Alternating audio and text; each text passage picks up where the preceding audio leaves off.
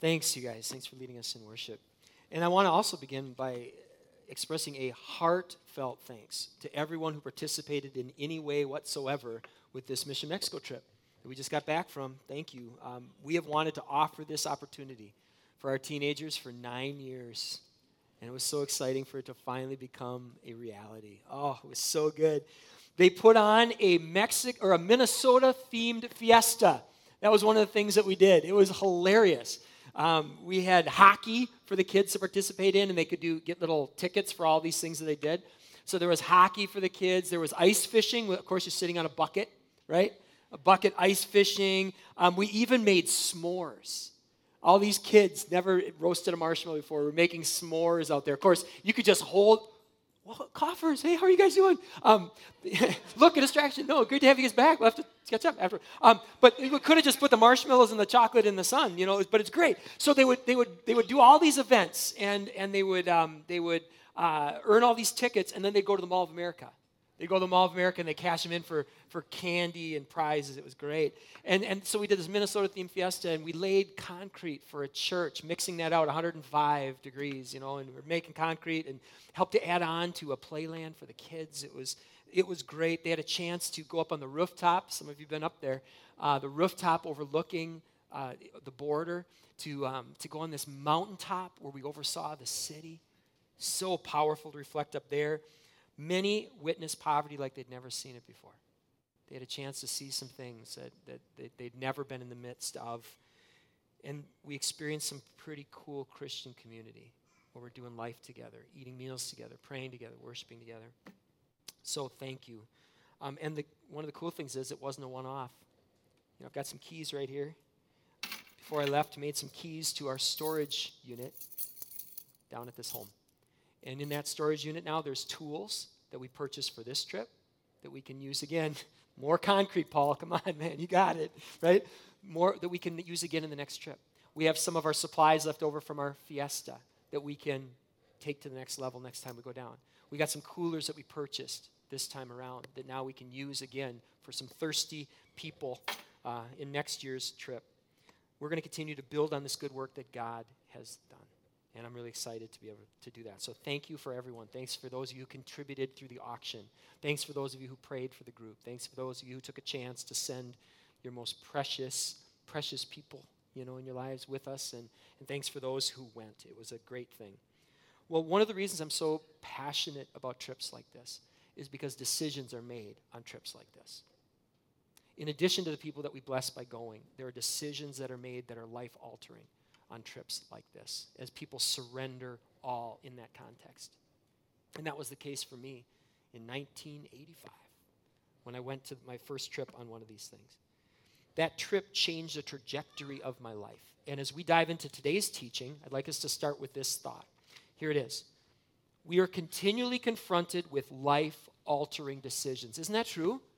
And sometimes we know going in that the decision is going to be all life altering. Sometimes we know that. When it comes to choosing a college, one of the reasons a lot of times people have so much apprehension with choosing a college is like, this is a big decision.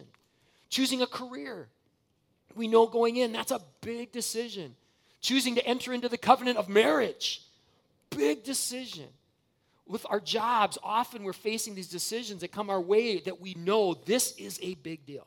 So there are times where we, we have these decisions, we know that they're big deal decisions, but there's other times when a life altering decision comes our way and we don't know that it's life altering until after the fact. Our next series, actually, our next two series, God and His sovereignty line them up pretty well. Our next series is going to be called Trending. And we're going to be looking at some of these things that are happening in our world that are actually what we see on the top of, this, of, of the surface level trends. There are deeper trends underneath them that have been happening for centuries.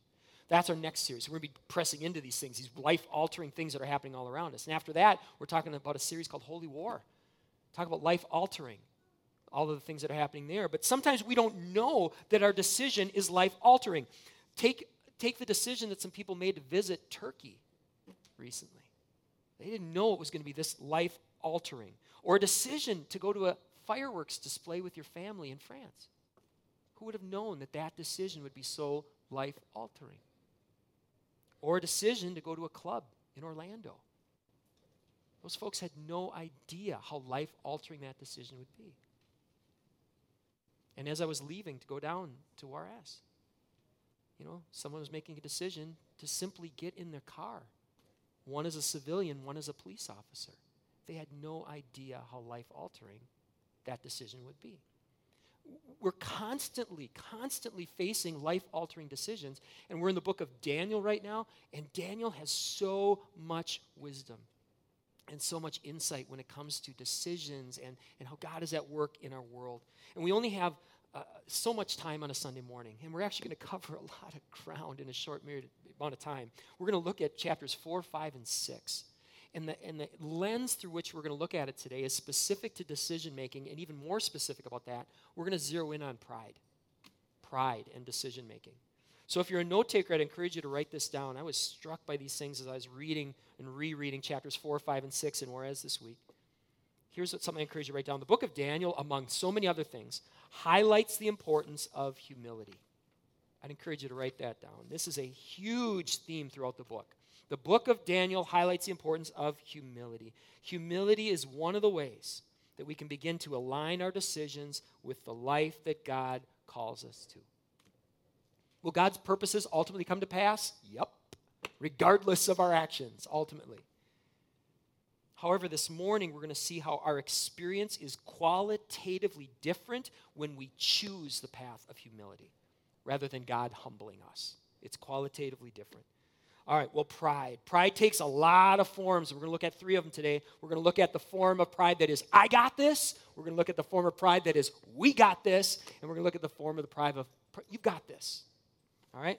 And we're going to look at each of these in play in three cautionary tales from three kings. Again, we're going to cover a lot of ground here in a, in a short period of time. Pound of time, I'm going to need an extra five minutes and still won't get through it all. But, but we've got three kings Nebuchadnezzar, he's chapter 4, Belshazzar, chapter 5, and Darius, chapter 6. And we're going to look at each of these three kings, three cautionary tales, one of them emphasizing, I got this, one, we've got this, one, you've got this. All right, let's dive right in. If you have your Bibles, let's open up to Daniel chapter 4. King Nebuchadnezzar. King Nebuchadnezzar. Now, this guy was a big deal. This guy was a big, big, big deal. If you look in your history books, you're going to find Nebuchadnezzar outside the scriptures. He was a big deal. After a string of military successes, Nebuchadnezzar became the king of the Babylonian Empire. He ruled for 43 years. During that time, he built lavish palaces decked out in cedar and ivory and gold and silver. He fortified Babylon. Sections of Babylon had at least five walls, one of the, in a moat. Come on. Come on, a moat.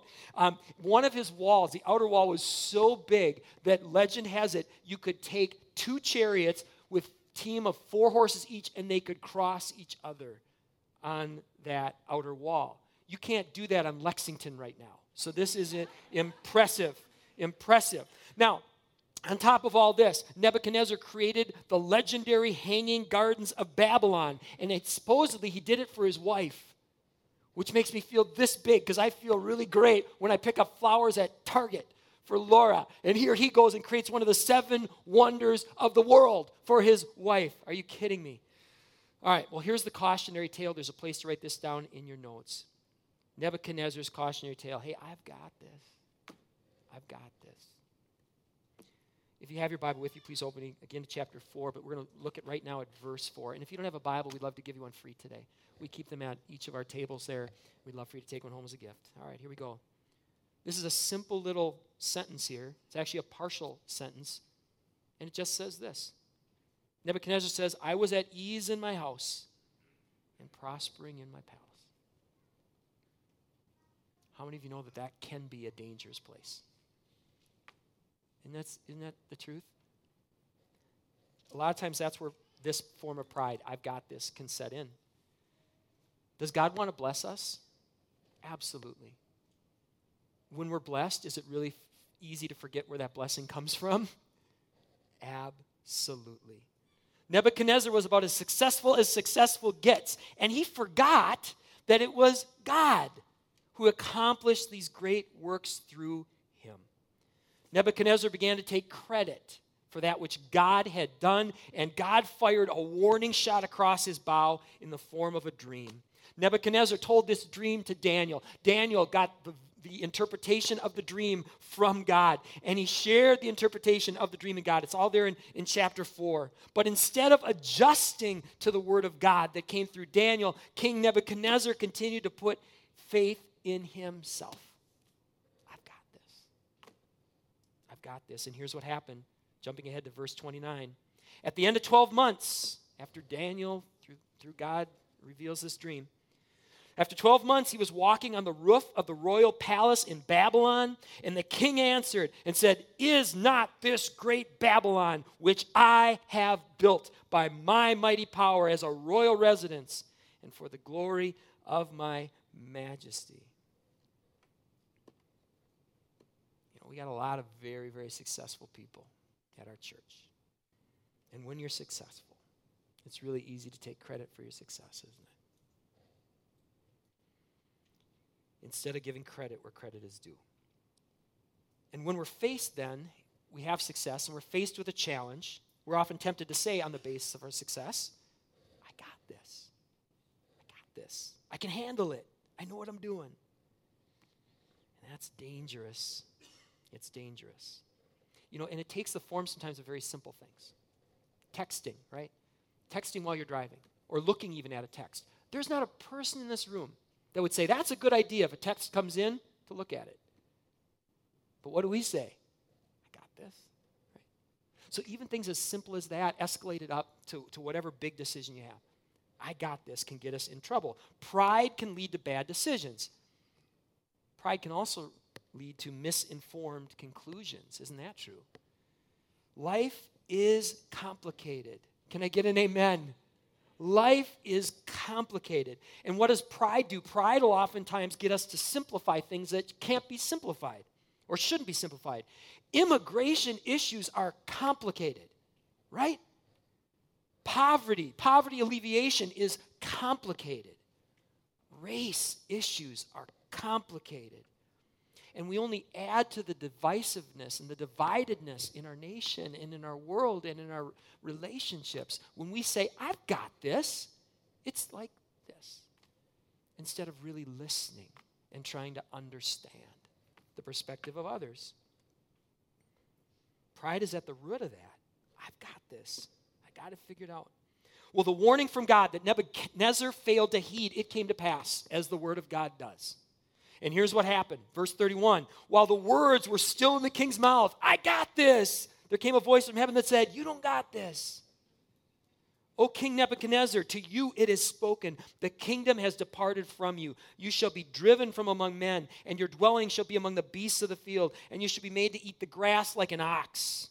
Seven periods of time shall pass over you until you know that the Most High God, He rules the kingdom of men, and He gives it to whom He will. God's word proved true. Nebuchadnezzar learned the hard way. But at least he learned. Look at verse 34.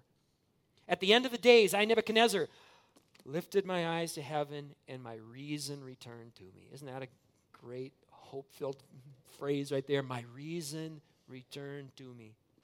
And I blessed the Most High, and I praised and honored him who lives forever in my notes, I wrote, Someone needs to hear this. The reality is, we all need to hear this. What a tragedy it is when God, in His grace, humbles us and we don't learn that lesson.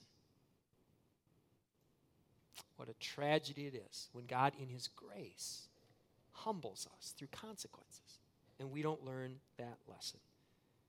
Now, for the record, the goal of a good father's discipline, it is not to shame, it is not to destroy, but rather to refine and restore. When we learn the hard way, he's got, he's got a point to that. And it's not to shame, it's not to destroy. Take a look at this. When there was sincere repentance on Nebuchadnezzar's part, verse 36, here's what happens.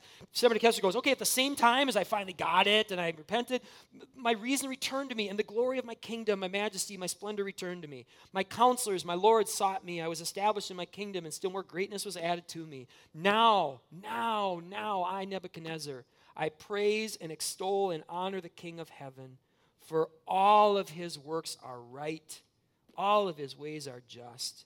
And those who walk in pride, he's able to what? Humble. Now, there's still a little bit of pride in what Nebuchadnezzar said in that first section there.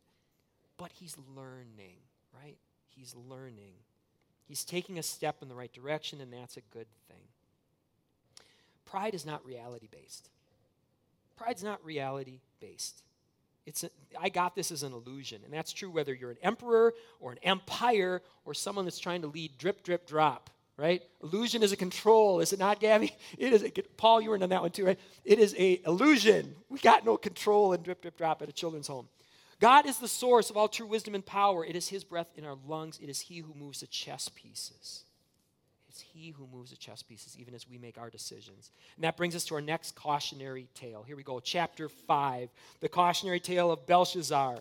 This one is We've got this. We've got this.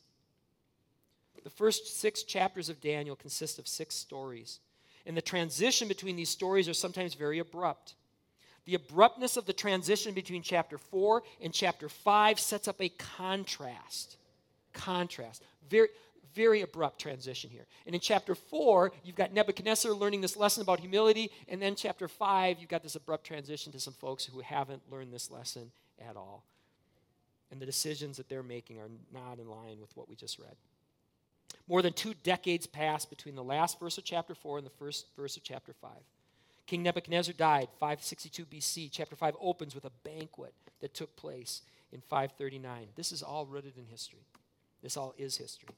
Under King Nebuchadnezzar, Babylon became the most powerful empire in the region, but now, as chapter 5 opens, the Persians are on the move. when I say on the move, they're moving towards Babylon right now as this, this account that we're about to look at takes place. The mighty Persian army is on the rise. They are winning battle after battle after battle. And now, in fact, they were so terrifying to these people that there was a city not far from Babylon in the empire of Babylon that gave up without a fight. They just said, we surrender. We surrender to you right here, right now, not even fighting. So this is happening. The Persian army is getting closer and closer to the city of Babylon, right? And so King Belshazzar does what any wise king would do in this situation. He throws a party. Not making that up. He throws a party. Let's take a look. Chapter 5, verse, uh, starting with verse 1 here. Here we go. Chapter 5, verse 1. King Belshazzar made a great feast for a thousand of his lords and drank wine in front of the thousand. Belshazzar, when he had tasted the wine, commanded that the vessels of gold and silver that Nebuchadnezzar his father had taken from the temple in Jerusalem be brought, that the king and his lords and his wives and his concubines might drink from them. Then he brought in the golden vessels that had been taken from the temple of the house of God in Jerusalem. And the king and his lords, his wives, his concubines drank from them. They drank wine and praised the gods of gold and silver and bronze and iron and wood and stone. Now, this might make a little more sense when you consider the context. It wasn't just as simple as, hey, we're throwing a party in the midst of craziness coming our way. In that time, at that place, many believed that if you had a military victory, it's because your God beat out their God. That's what they believed.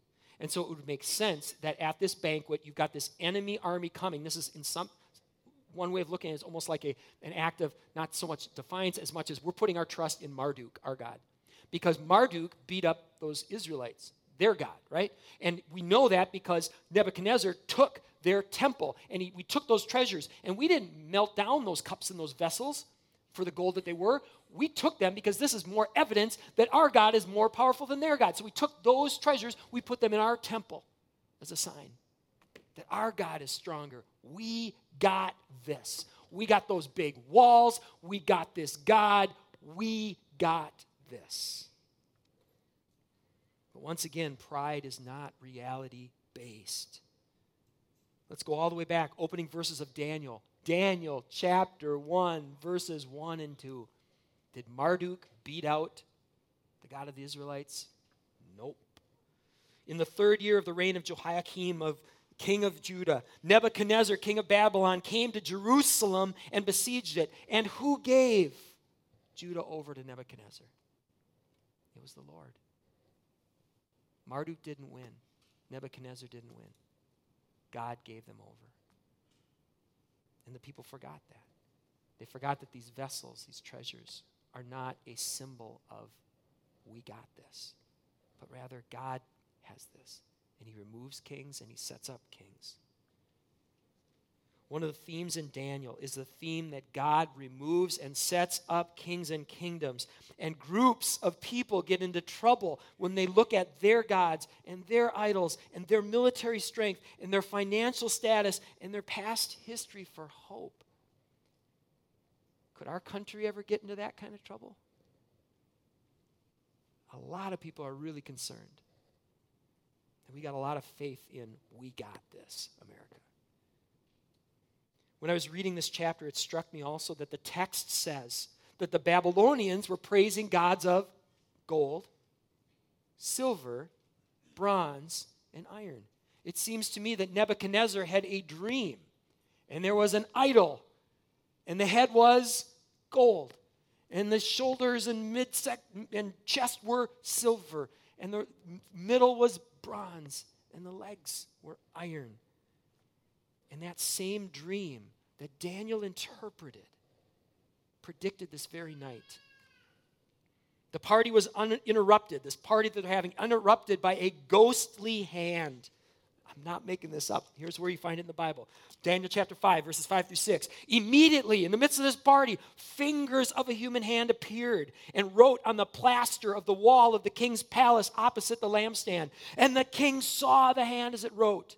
And the king's color changed, and his thoughts alarmed him, and his limbs gave way. And in English, it says his knees knocked together. But a literal translation, if I'm understanding this correctly, is the joints of his loins were loosened.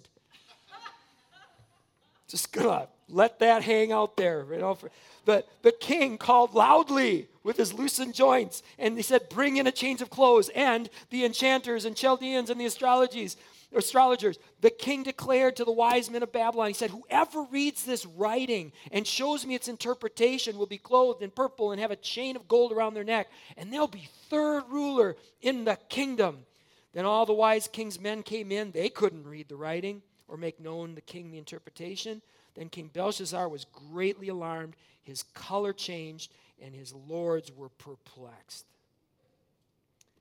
Belshazzar knew this hand did not bring glad tidings of joy for all the people. In fact, as I was doing my research this week, um, I, I, found out that there were some scholars that say when you have a, a hand in a war context, what that generally means is that's how you would count your dead in a battle. Okay, war has come into Babylon, and a disembodied hand is showing up on the wall and writing this message.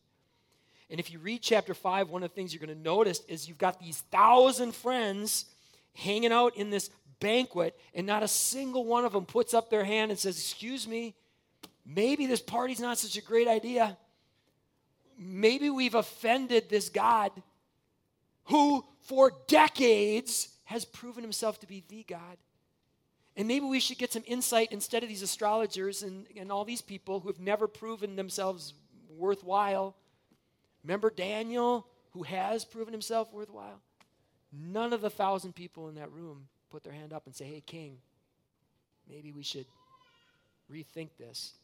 Until literally the king's mom comes in. I'm not making that up.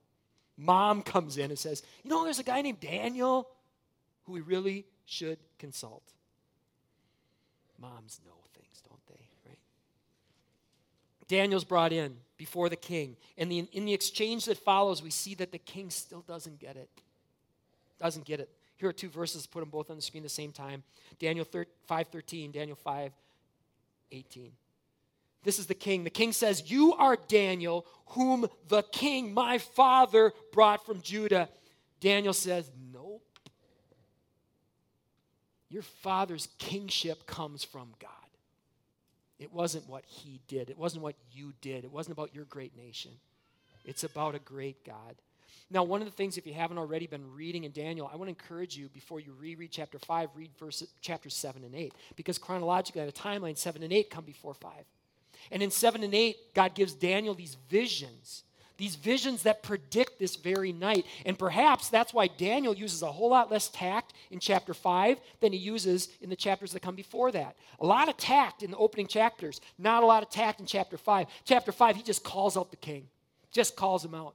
because the visions that God gave Daniel predicted this very night. Daniel knows what's coming. And he says, Keep your purple robes, keep your gold chains, and I certainly don't want to role in your administration. God taught King Nebuchadnezzar a lesson that you should have heeded that it is the Most High God who rules not only this kingdom, but the kingdom of all humankind. And he sets it over whom he will, and that whom will not be you much longer. Nebuchadnezzar made a decree that all people, all nations, all languages who set themselves up against God, the God of the Israelites, will find their houses laid in ruins. Wasn't that prophetic? Here's more of what Daniel said in his own words Daniel chapter 5, verse 22 and beyond. And you, his son Belshazzar, this is Daniel calling out the king, you have not humbled your heart, though you knew all of this. You've lifted up yourself against the Lord of heaven, but the God in whose hand is your breath and whose are all your ways you have not honored. From his presence, that hand was sent, and this writing was inscribed. Mene, mene, Tekel and Parsin. This is the interpretation of the matter. Mene. God has numbered the days of your kingdom and brought it to an end. Tekel, you've been weighed in the balances and found wanting. And Peres, your kingdom is divided, given to the Medes and the Persians. In that very night, Belshazzar, the Chaldean king, was killed. Darius the Mede received the kingdom. Thus ends our second cautionary tale of pride. We got this. Chapter 6 opens with a little bit of hope. Chapter 6 opens, Daniel's not on the sidelines in chapter 6. In Darius's administration, Daniel is, quote, distinguished above all the other high officials. Well, what do you think the other high officials thought of that? Jealousy is another theme woven into Daniel. And isn't jealousy pride based? The other high officials hatch a plan. They slip a document into Darius's inbox, a document that sentences Daniel to the lion's den. King signs off. This third source of pride has consequences too. And here's Darius's cautionary tale. Hey, you've got this. You've got this if you want to make God honoring decisions, you can't delegate discernment. Can I get an amen?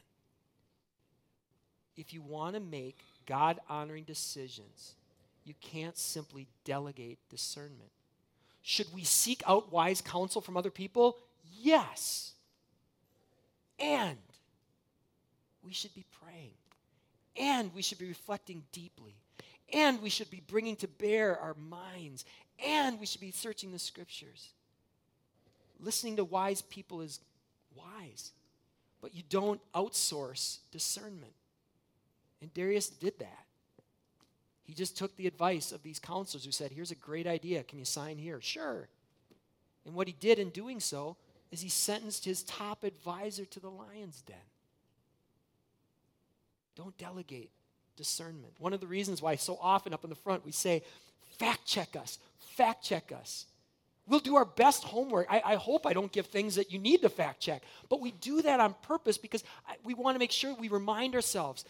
Listening to a podcast, that preacher may or may not be telling the truth. You see a statistic online that may or may not be. You read it, you hear a story in the news that may or may not be all there is to the story. Don't outsource your discernment. Well, more could be said about all of these three cautionary tales, but our time together you know, as it comes to a close here, let's talk for just a minute about a common thread that weaves through all of these accounts. Here it is partial repentance is a pride petri dish. Can I get an amen? Partial repentance is a pride petri dish. I was pre med for a while at school, and we have these little things called petri dishes. Many of you have seen them, right? And a petri dish is this little kind of thing.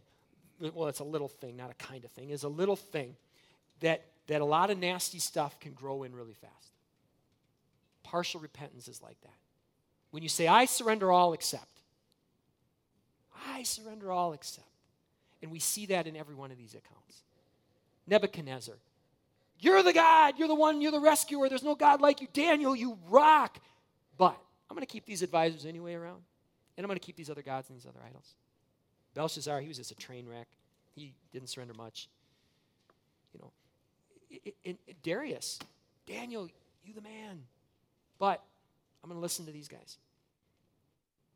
Here's a quote. I mean, because we do the same things, right? I surrender part. We do it all the time. There's a quote that I just love this by Pastor Craig Groeschel. He said, and I put this in the top of your notes why would I want to resist tomorrow a temptation I can eliminate today? Isn't that good? I surrender all. I surrender all. Faith is ultimately about trust. And faith is ultimately about humbling ourselves enough to trust that God knows what's best. There's a place to write this in your notes too. Faith that results in humility leads to a qualitatively different life.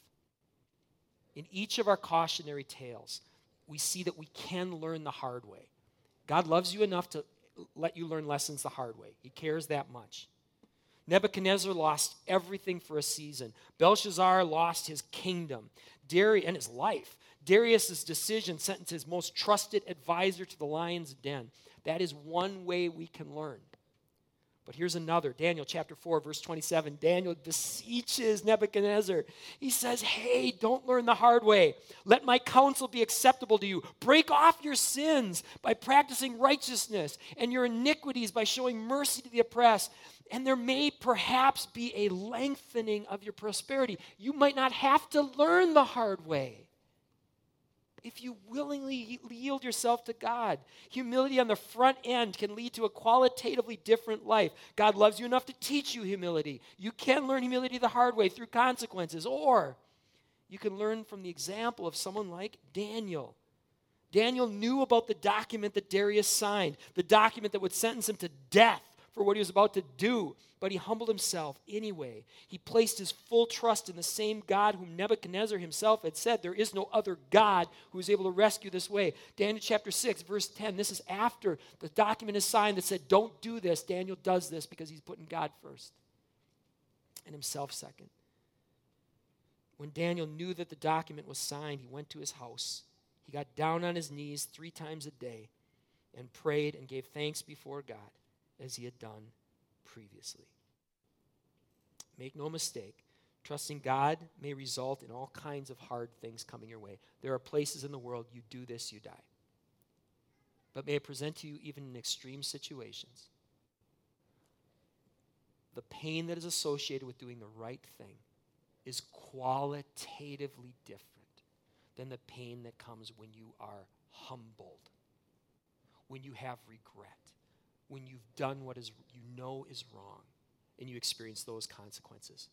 Those two things are qualitatively different, which is why a soldier will willingly lay down their life for their country.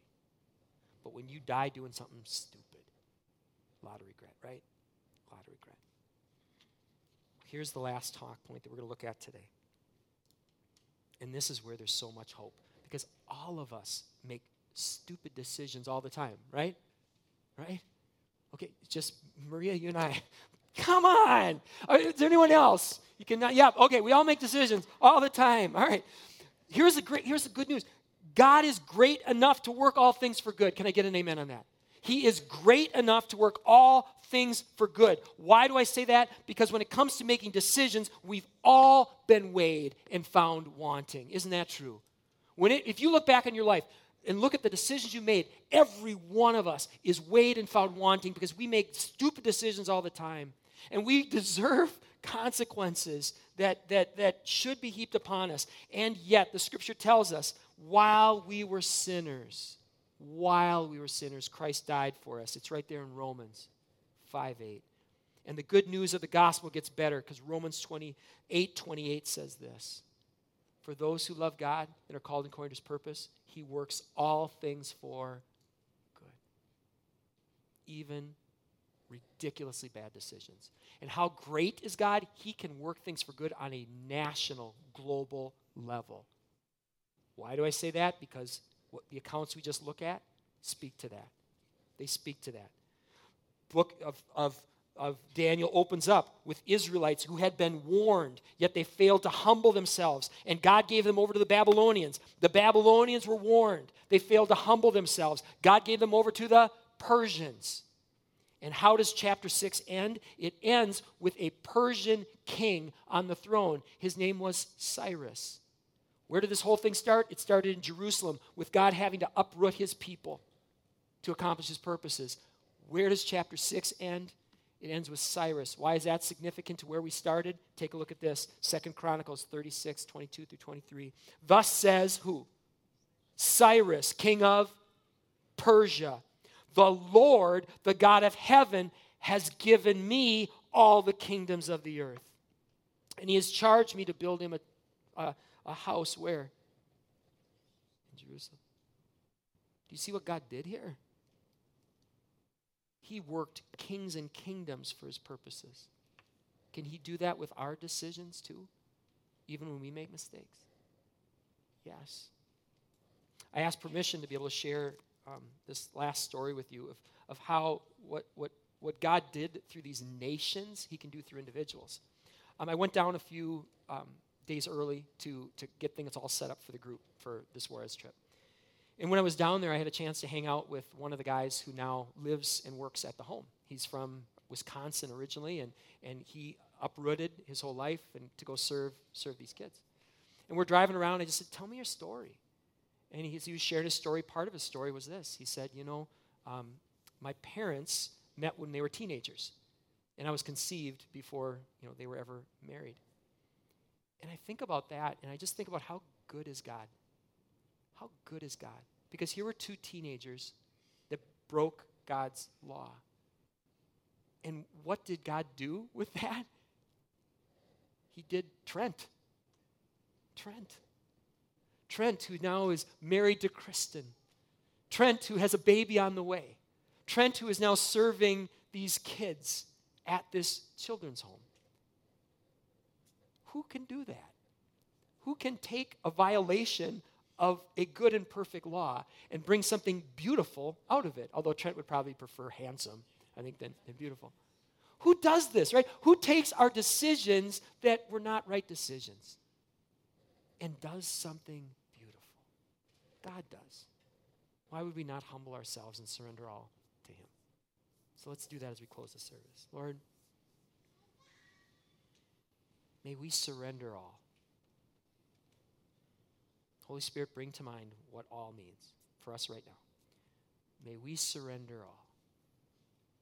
Our blessed Savior, may we surrender all. In Jesus' name, amen. If you'd like to continue any of these thoughts or these prayers or anything, or pray for any, anything you'd like, um, Bridget's there in the back. She'd love to pray with you. God bless you. Have a great week. Thanks for letting me.